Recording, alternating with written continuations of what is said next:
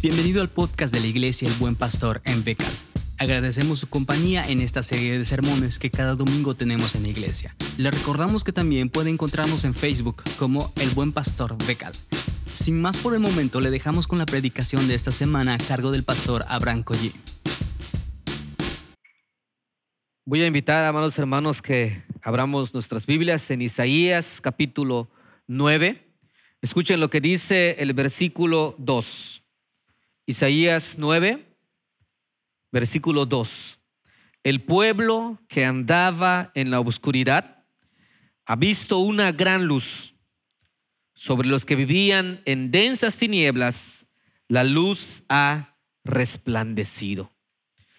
En medio de todo lo que estamos viviendo en la actualidad, no sé si alguna vez te has llegado a sentir decepcionado, frustrado, desilusionado y desalentado cuando en medio de esta pandemia las cosas no salen como lo esperas, no salen de la manera que esperas, ni mucho menos en el tiempo que esperas.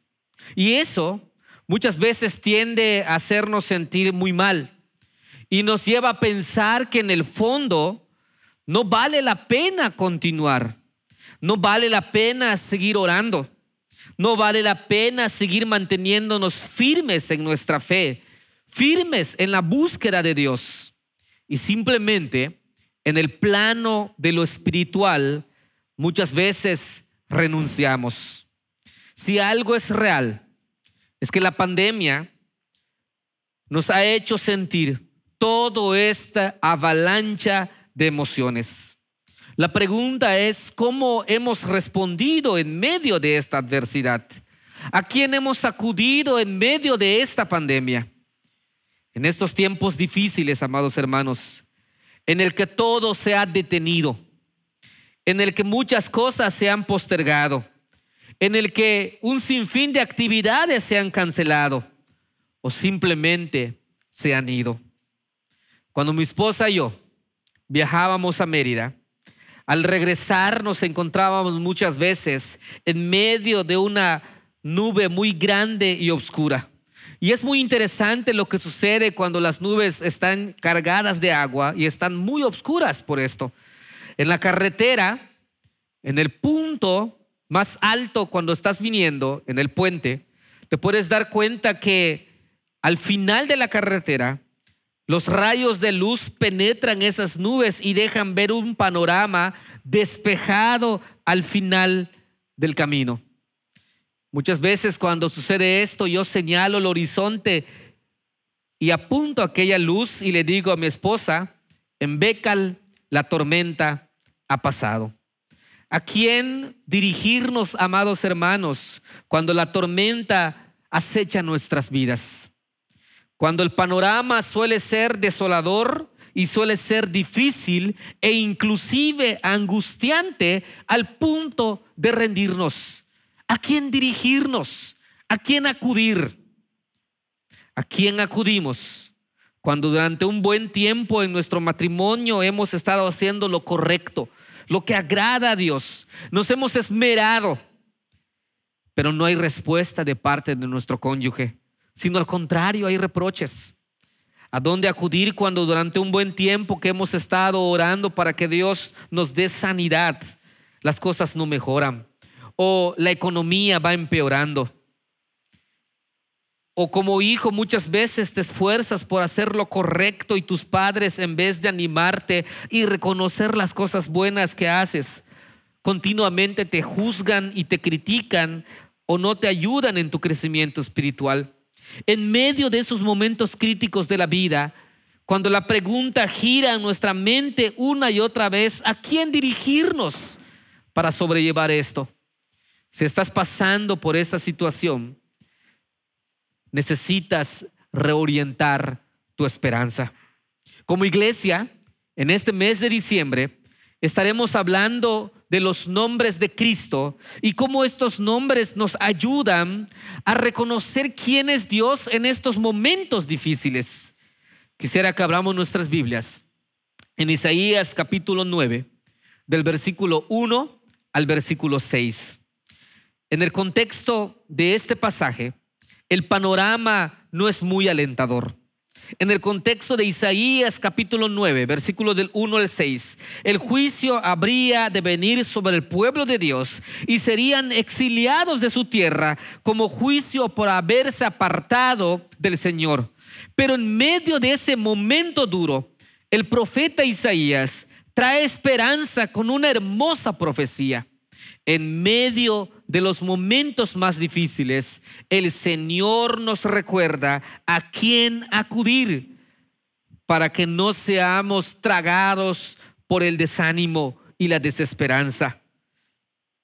En Isaías 9 nos enseña el Señor que debemos reorientar nuestra esperanza, ya que una esperanza orientada en Cristo nos ayudará en medio del desánimo.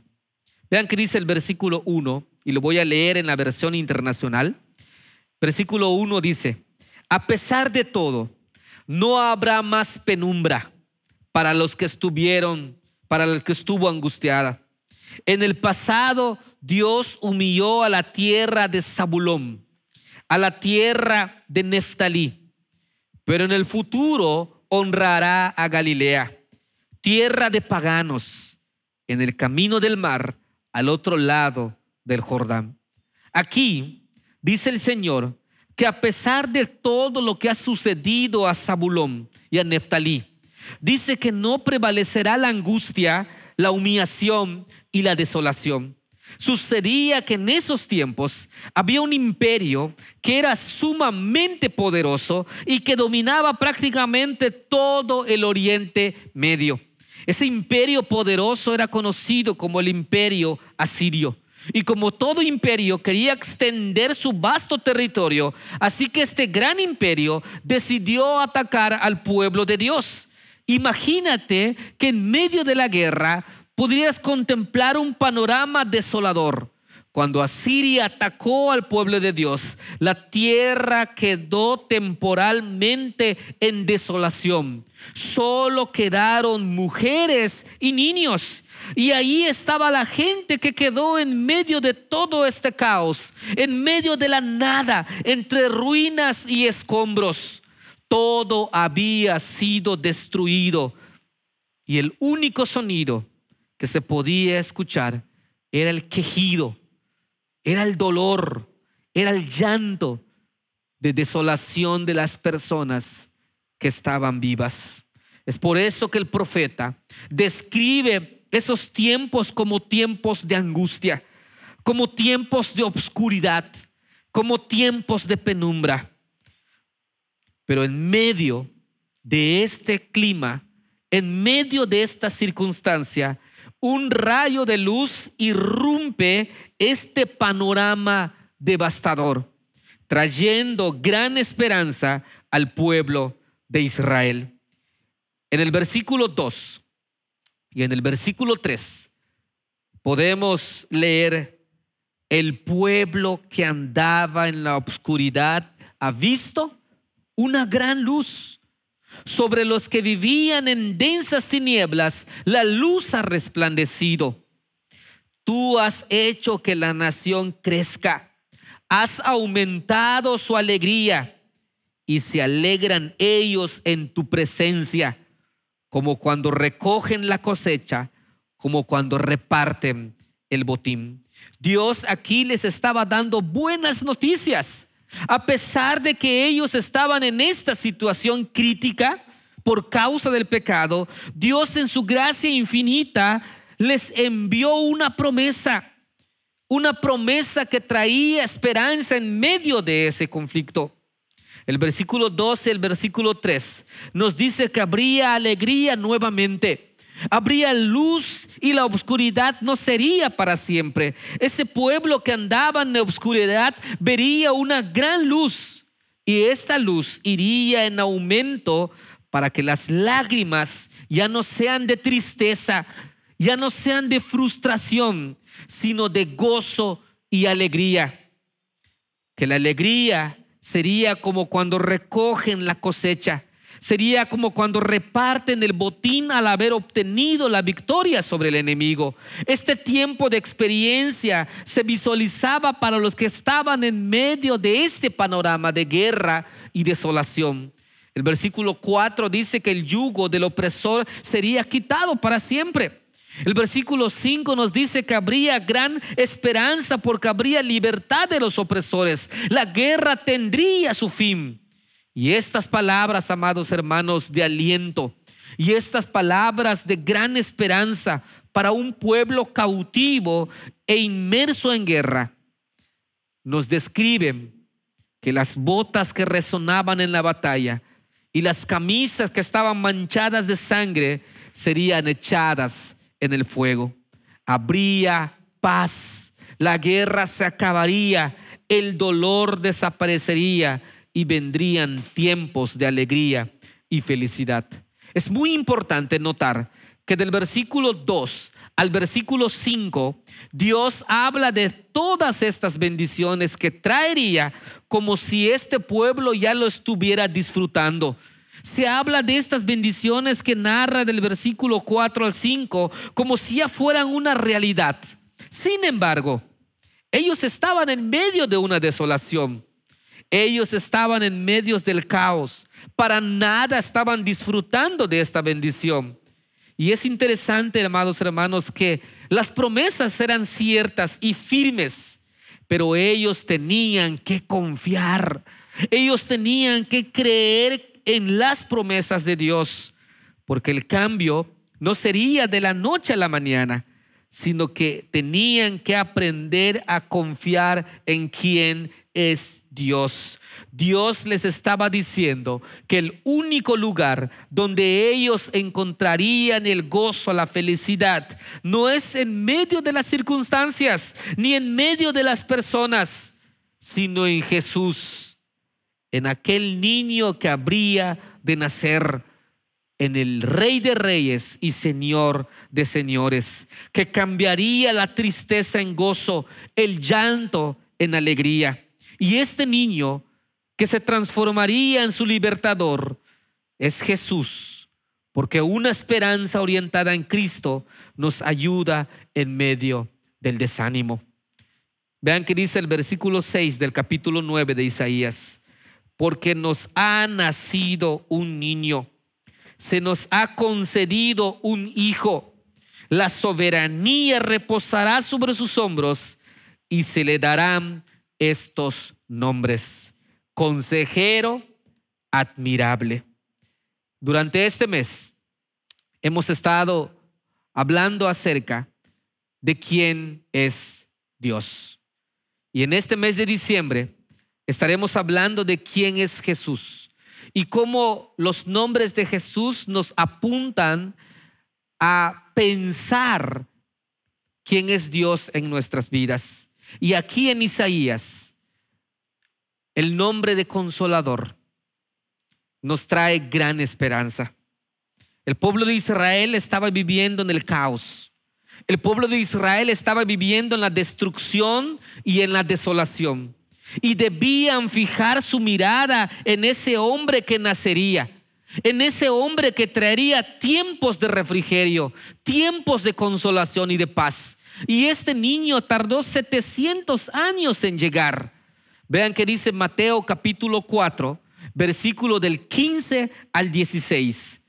Dice así: tierra de Zabulón, tierra de Neftalí, caminar del mar al otro lado del Jordán, de Galilea de los gentiles, el pueblo que habitaba en obscuridad ha visto una gran luz. Sobre los que vivían en densas tinieblas, la luz ha resplandecido. Este niño, amados hermanos, al cual habla Isaías, estaba cumpliéndose en Mateo. Este niño transformaría este pueblo en su esclavitud a la libertad. Según la profecía de Isaías, Jesucristo, amados hermanos, es el Mesías. Mateo cita estos versículos al describir el ministerio de Cristo. Los territorios de Zabulón y de Neftalí representan a todo el reino del norte, Ahora somos transportados hacia la venida del Mesías. El territorio del norte de Israel, llamado la tierra de Neftalí, que había llegado a ser muchas veces despreciada por los invasores, será hecha gloriosa. El Salvador, amados hermanos, estaba cumpliendo la profecía. En un momento de gran oscuridad, Dios prometió enviar una luz que brillara en cualquier persona que viera en la sombra de la muerte a Cristo. Este mensaje de esperanza se cumplió con el nacimiento de Cristo y el establecimiento de su reino eterno. Jesucristo vino a liberar a todas las personas de la esclavitud del pecado. Una esperanza orientada en Cristo nos ayuda en medio del desánimo. Pero, amados hermanos, la profecía de Isaías también promete un futuro esperanzador, aunque no precisa el momento en que ello ocurrirá. En el Nuevo Testamento identifica a Cristo y a su reino con esta profecía. En Cristo nosotros podemos gozar de esa promesa. Israel tendría que confiar en las promesas de Dios que traería ese gozo y esa libertad en Cristo. Nosotros también podemos identificarnos con esta experiencia. Vivimos en un mundo cada vez más difícil, con mayores peligros, con más maldad a nuestro alrededor. Vivimos en un mundo de desolación, en medio de una gran pandemia. Pero nosotros tenemos una gran bendición. Nosotros estamos después de un gran evento, que es lo que cambió todas las cosas en este mundo. El Mesías ha llegado. En Cristo, amados hermanos, la Navidad toma un nuevo sentido. Celebramos lo que dice el versículo 6. Por eso, la celebración del nacimiento de ese rey continúa hasta el día de hoy. Cristo ha venido, amados hermanos. Es por ello que la Navidad tiene un nuevo sentido para ti y para mí. Porque nos ha nacido un niño. Se nos ha concedido un hijo. La soberanía reposará sobre sus hombros y se le darán estos nombres. Y el primer nombre a que apunta Isaías es Consejero Admirable. En Cristo, amados hermanos, podemos gozar de este tiempo las bendiciones de esta promesa.